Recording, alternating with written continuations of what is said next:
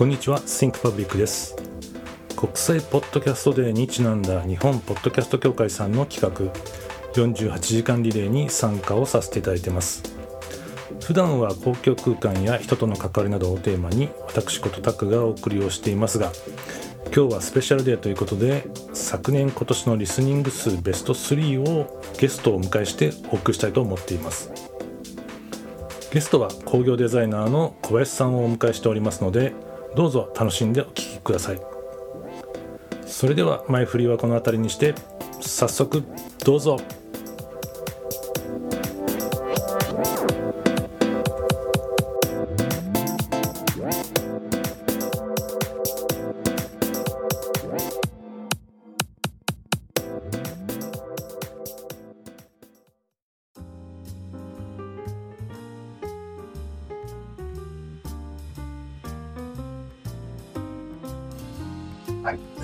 えー、そこであの今回なんですけども、えー、ゲストをお招きしてこのスペシャルイベントをお送りしていこうと思っております、まあ、昨年もあの参加を何回かいただいたゲストになります小林くんです。よろしくお願いします。小林です。どうぞよろしくお願いします。はい、えーまあ、昨年ね何回か小林くんもゲストに出てもらってあの、まあ、この「シンクパブリックという番組に出てもらったんですけども、はい。えーまあ、その後ね、あの聞いてもらったりもしてると思うんですけども、えー、うん、この「シンクパブリックどうですかね？なんかあの印象とかどうでしょう？ですね、あのいろんな公共のことに関してあのお話を聞きましたけれども例えば海外のその図書館だったりとか公共空間みたいなのも話もあれば、まあ、日本の公共の話もあればあとは、まあ、その現実の世界だけじゃなくてあのメタバースみたいなバーチャルの世界の話まででもういろんな分野の公共の話が出てきてるんで、まあ、そそういうところがちょっと面白いなと思って聞いてました。うん、そうですねありがとうございます。あのー、まあ昨年なんかはね、あの、そういう海外の図書館の話であったりとか、まあ、なんなんていうんですかね、あの、まあ、国境といってもいろんな捉え方があるんじゃないかということで、まあ、そういう切り口でスタートしたんだけども、まあ、それが、あの、まあ、今年に入ってから、あのまあ、最近ではそのウェブのこれからの世界ではどうなんだろうということで、まあ、今までなんか公共空間っていうと、まあ、お役所が作ったね、そういうスペースみたいなイメージがあったんですけど、まあ、今後そのどんどんなんていうのかな我々の暮らし方も変わっていくし多分その公共っていう考え方もなんか今までとちょっと違ってくると思っててなんかそういったことをね、あのー、今後も放送できたらいいなと思って、えー、企画をしてるんだけども、えーまあ、その中でもベスト3というところで、えー、お送りをしたいいきたいんですがまず3位ですね、えー、からいきたいと思います、えー、3位なんですけども、えー、喫茶ランドリーというところで3位に入っておりますと。いうことです。まあ、こちらなんですけども、まあ、私、あの、なんていうのかな、えー、この放送を始めるときに、あの、こういう話題を提供できたらなと思った一つなんですけども、まあ、それはなぜかというと喫茶ランドリーさんっていうのは、えーまあ、これはもうお役所が作ったスペースではなくて、まあ、あるその一民間の方がその国境っていうスペースが、えーまあ、これから必要なんじゃないかというところで、えー、街の中にあの何か町の人々が行き交う中でちょっとその立ち寄って人と人とが関わりができるようなスペースができないんだろうかというところで作られたスペースになってます。うん、なんかねあのすごく新しいコンセプトで、まあ、グッドデザインも取られてるんですけどもどうですかね小林君この喫茶ランドリーさんのコンセプトちょっと斬新かなと思ったんですけども。まあ、さっきお話ありましたけどまあ、役所じゃなくても民間の人が作るっていうのでどうしても役所の人が作るとなんかこう民間の人が求めてるもんからずれたもんができちゃうっていうようなことがたびたびあると思うんですけどもそうじゃなくてやっぱりよりなんかこう人が求めてるものにちょっと近づきやすいっていうかこうかゆいところに手が届くようなそういうものになってるのかなっていう感じは受けましたね。うん。そうだよね。なんかあのーていうのかな、まあ、お役所が作るとどうしても硬い感じというかなんかその、まあ、大義名分だったりとかなんかそういったものも必要だったりするんだけどもなんかこういう自然な形でねその街の中にポッと佇まいがあるっていうのはなんか新しいコンセプトというかなんかそういう感じがするよねなんかね。うん、えーっとそしたら2位なんですけどもこちらニューヨーク公共図書館というところが入ってます。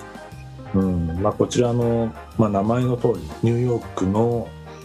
公共図書館というネーミングがねすごく僕は斬新だなと思って見てたんですけども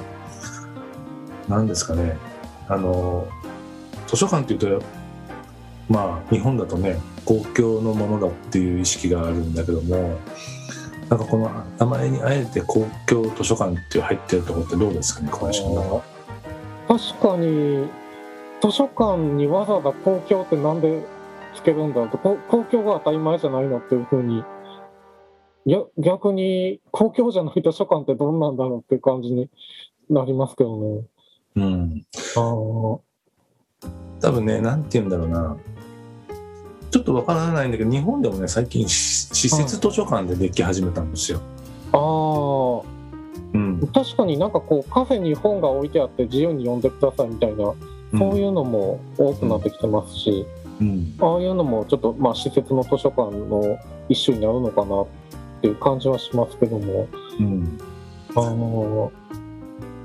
ひょっとしたらそのアメリカにもはいもともとそういうなんていうの施設図書館っていうのがもう、はい、あ始まっていたのかもしれないしそのあたりはちょっとよくわからないんだけども、はまあ、ただそのなんていうのかな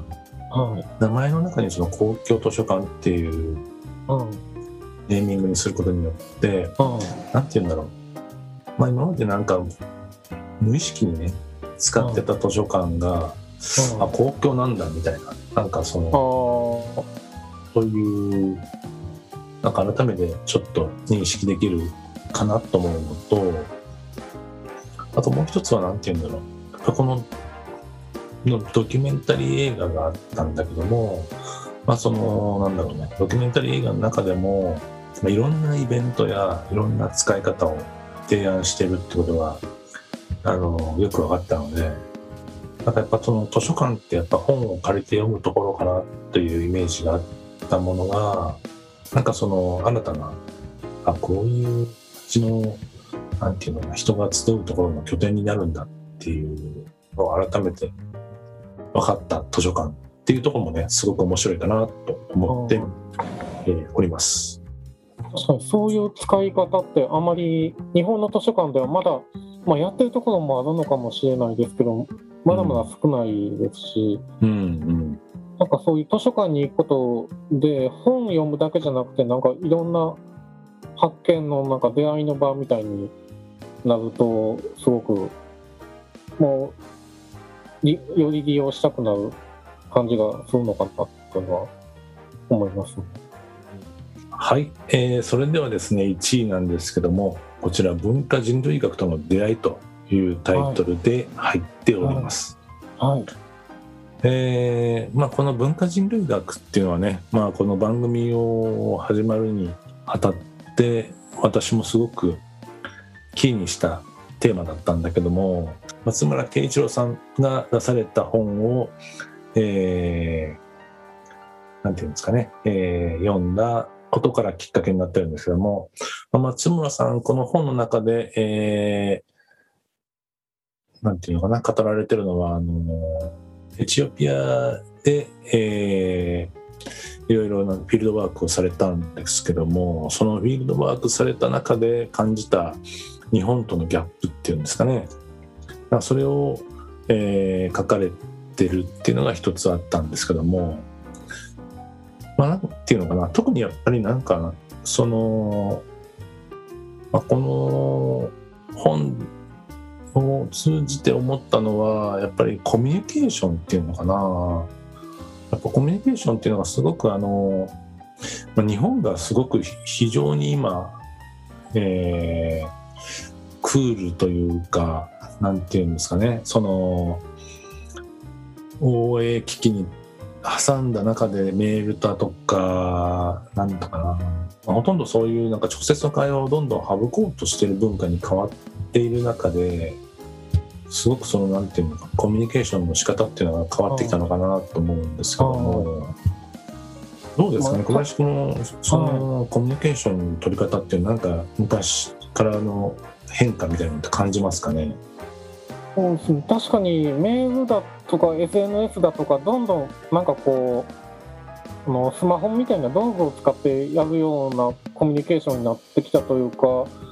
人の会話と比べると音声だけになって文字だけになって下手すりゃスタンプだけみたいな感じ。どんどんその要素が少なくなってくるような イメージが受けるかなっていうのがあったのとあと生身のコミュニケーションでもなんかこう相手のことを気にしすぎるせいでなんかいろんなハラスメントとか言い出すような感じになったんでちょっとあの近い距離でのコミュニケーションはしづらくなってきてるかなっていう感じは受けますかね。うん、そうだよね。なんかそのなんて言うんだろう。うん。なんか極力なんていうの？極力っていうか、できるんだったらなんか会話をもう省いていきたいみたいなそういう雰囲気も感じる時あるよねなんかね。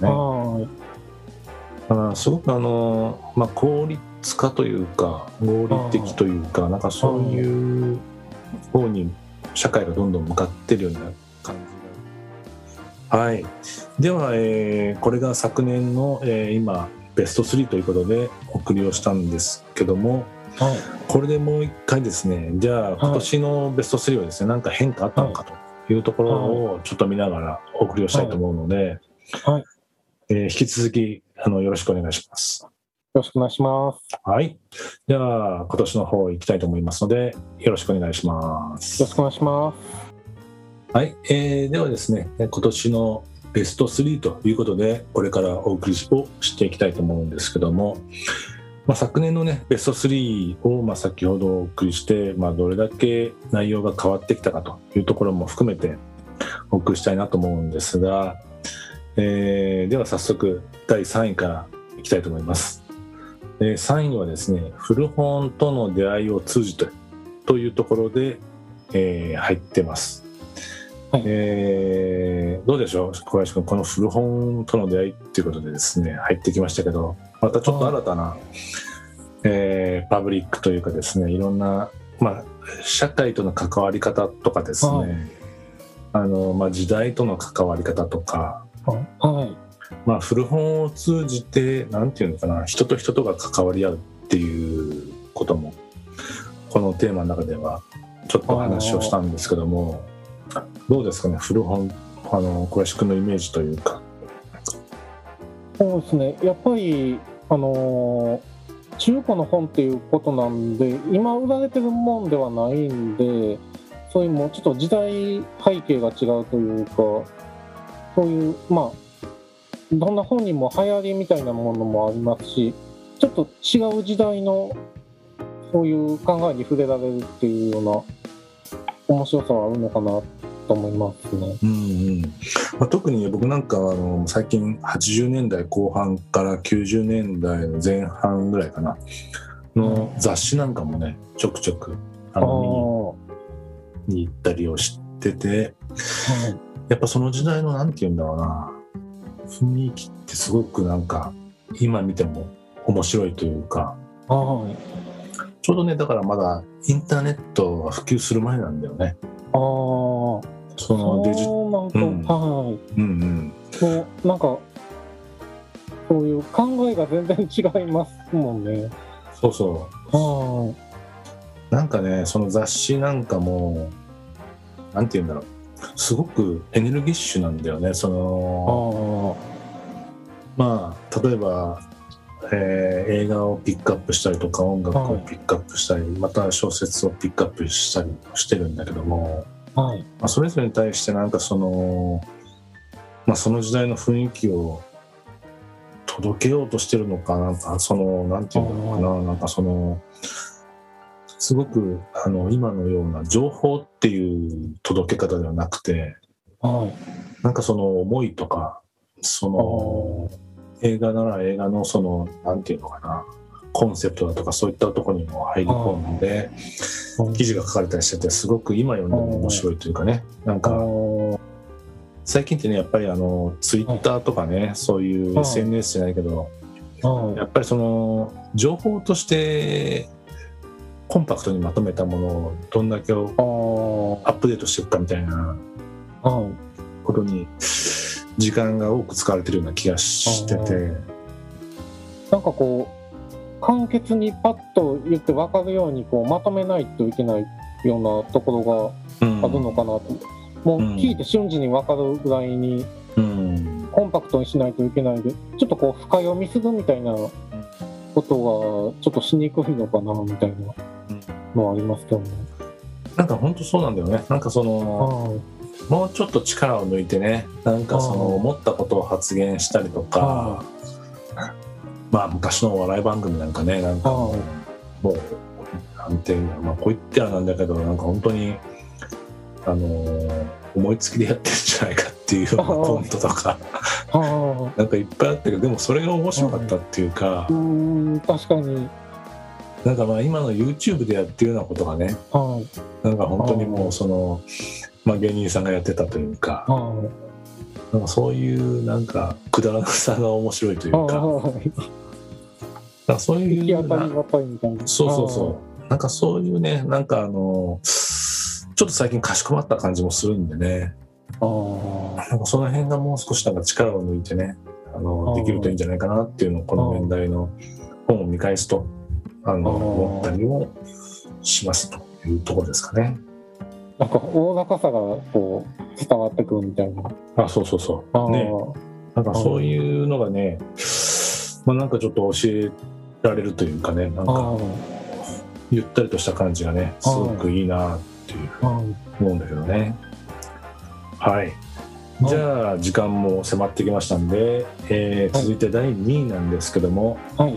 えーイギリスでの暮らしから考えるということで、えーこれはユうスケさんをですね、えー、ユうスケ鶴田さんをゲストにお迎えしてお送りした回なんですけども、はい。こちらが2位に入っております。あはい。はい、あのまあお送りした内容は、えーまあ、公園での過ごし方とかはい。で後半はそのストリートミュージシャンとかパフォーマンス、はい。そういったところをピックアップしてお送りをしてて、はい。なんかあのまあもともとね、まあ、僕はあのフランスの公園で夕暮れ時に過ごした気持ちよさみたいなものがきっかけで、はいこのパブリック空間を取り上げ始めたというのがコンセプトにあるんですけどもそのフランスのそのパリのねその、まあ、平日の夕方だったんだけども、うんなんか会社帰りの人もいれば家族連れの人もいればなんか公園でその平日の夕方過ごすっていうのはね日本ではあまり考えられなかったはい。のがなんかその、まあ、特にねお金もかけているわけでもないんだけどもなんかその気持ちいい時間をみんなで共有するみたいなはい。文化がいいなと思っては日本に帰ってきたというか。そういったところもあったんですけどもはい。どうですかねこのなんだろう海外との比較っていうトレンドでいくとなんか感想とかありますかね？もう日本だともうなんか仕事を終えたらもう満員電車に揺られてそのまま家に帰るかまあ、まあそりゃ居酒屋に行ったりとかそんなんはあるかもしれないですけどもうん、うんちょっとこうちょっと公園に寄ってゆったりした時間を過ごすみたいなそういうことができるっていうの羨ましいなっていうのは感じますね。そうだよね。なんかその、本当仕事はもう残業っていうのがもう日本だと結構ね、あの、うんまあ、少し前まではもう定番になってたし、はい。まあ、家に帰ると8時9時なんていうのはもうねよくありはい。がちな時間帯だったのがそういう、なんかこう、ゆったり過ごせる場所っていうのは、仕事の、まあ、そういう職場がいっぱい集まってるようなところとはもう全然別の、別の場所にあるというか、うんちょっと電車に乗って遠くまで行かないとそういう場所がないっていうので、だから働く場所と、そういうゆったり過ごせる場所が、完全にちょっと切り離されちゃってるというか、うん。海外だと、まあ、そういう仕事場とそういうゆったりできる場所がもっとこう近くに存在するのかなっていうのが感じますね。そうだよねなんかそういった点でやっぱりなんかその公共空間の持つ意味とか、あまあ、価値のなんていうのかな比較っていうのはちょっと面白く捉えれるのかなという感じはするよねなんかね。いはいはい。では、えー時間も、えーだんだん迫ってきたので、続いてちょっと1位の方に入っていこうと思います。えーでは、1位なんですけども、はい。えー自費出版ジンから考える今後のものづくりというところで、えー入っております。まあこちらね、あの自費出版というところで、えーテーマになってるんですけども、はいえーもう今回あの打ち出したかったのはその、まあ、ジンという、まあ、最近流行りのその自費出版の小説であったりはいあの、まあ、自費出版自体も、まあ、当然まあ自分のお金で、えー出版するというところが基本なんだけども、まあ、例えばクラウドファンディングでその、お金を募って、えーまあ、先行してお金をいただいてそれを元になんていうのかな。作成して出版みたいなね、はいそういうのも考え方として出てきたんだけどもはいどうですかね。なんかそういう自費出版みたいなところで思うようなところありますかね。なんかこう今までよりもこう全ての人にそういう自分が作ったものを外に広めるチャンスが広がってきたのかなっていう感じはしますね。うん。それまではもうなんか小説家としてこう社会から認められるとか、まあ、小説家じゃなくても例えば雑誌のを出すにしてもどんな本を出版するにしても何かこうある程度こう認められて注目されてからでないと出せないみたいなところがあったのが今はまあ、無名でも、なんかこう、なんかち発信したいものがあれば、それをこう、出すチャンスが広がってきてるのかなっていう感じはありますけどね。そうだよねなんかそのもう今言ってもらったことをそのすごくあのそう思うんだけどもはやっぱりその今までってなんか大量生産が前提だったからい。はい。なんていうの例えば小説を出版するにしてもはい。本当になんていうのなんとか文学賞とかねなんかそういうので、はい。あのまあ、新人賞とかなんか賞を取ってこないとそういうはい話がなかなか取れなかったと思うんだけども、はい。今はなんていうんだろうそういう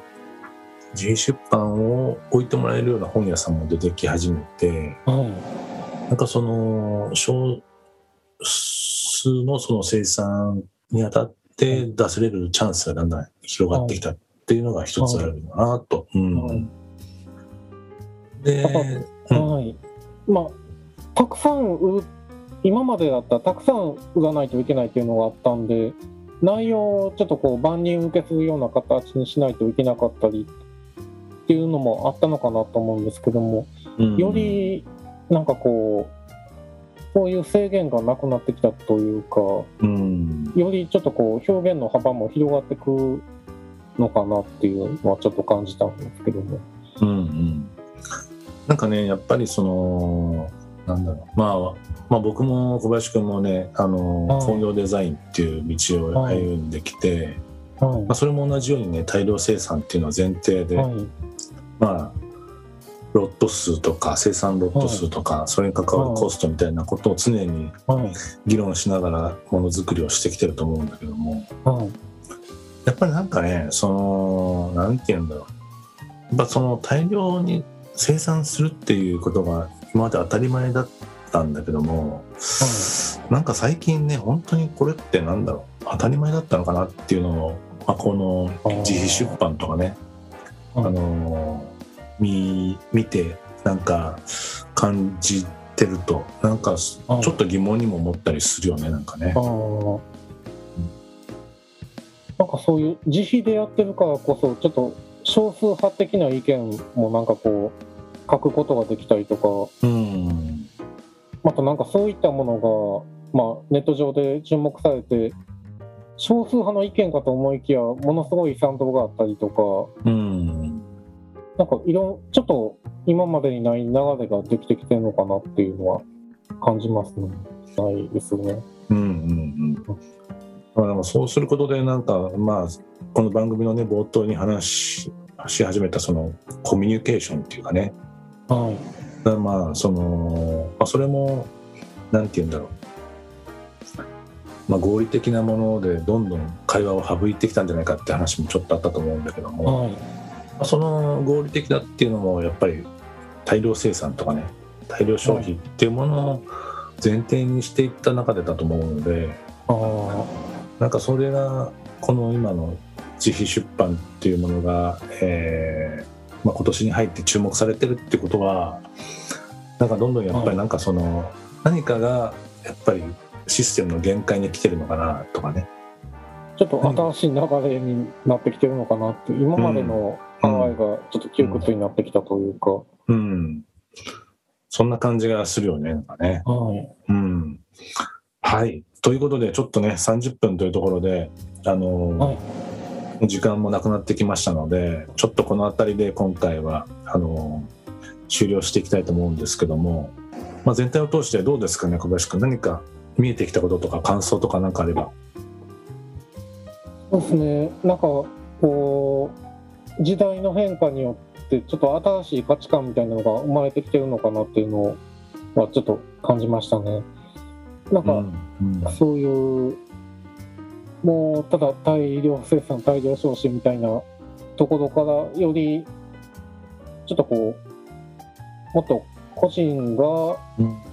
もっとよりちょっとこう、パーソナルな意見をこう言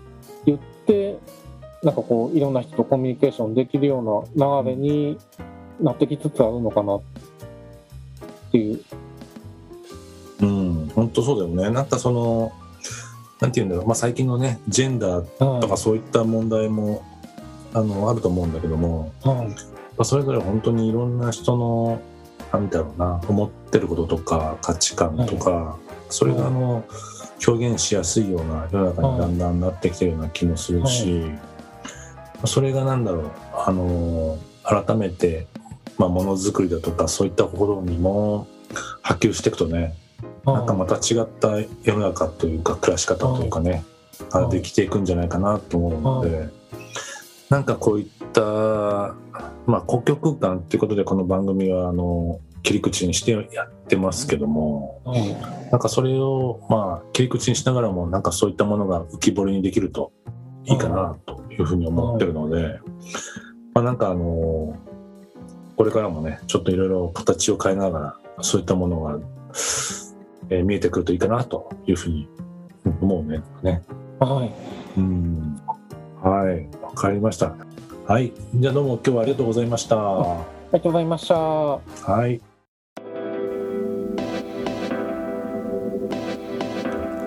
はい、ありがとうございました。人気の高かった放送をご紹介でき、番組の様子もお分かりいただけたのかなと思います。気になった放送などありましたら、是非遊びに来てください。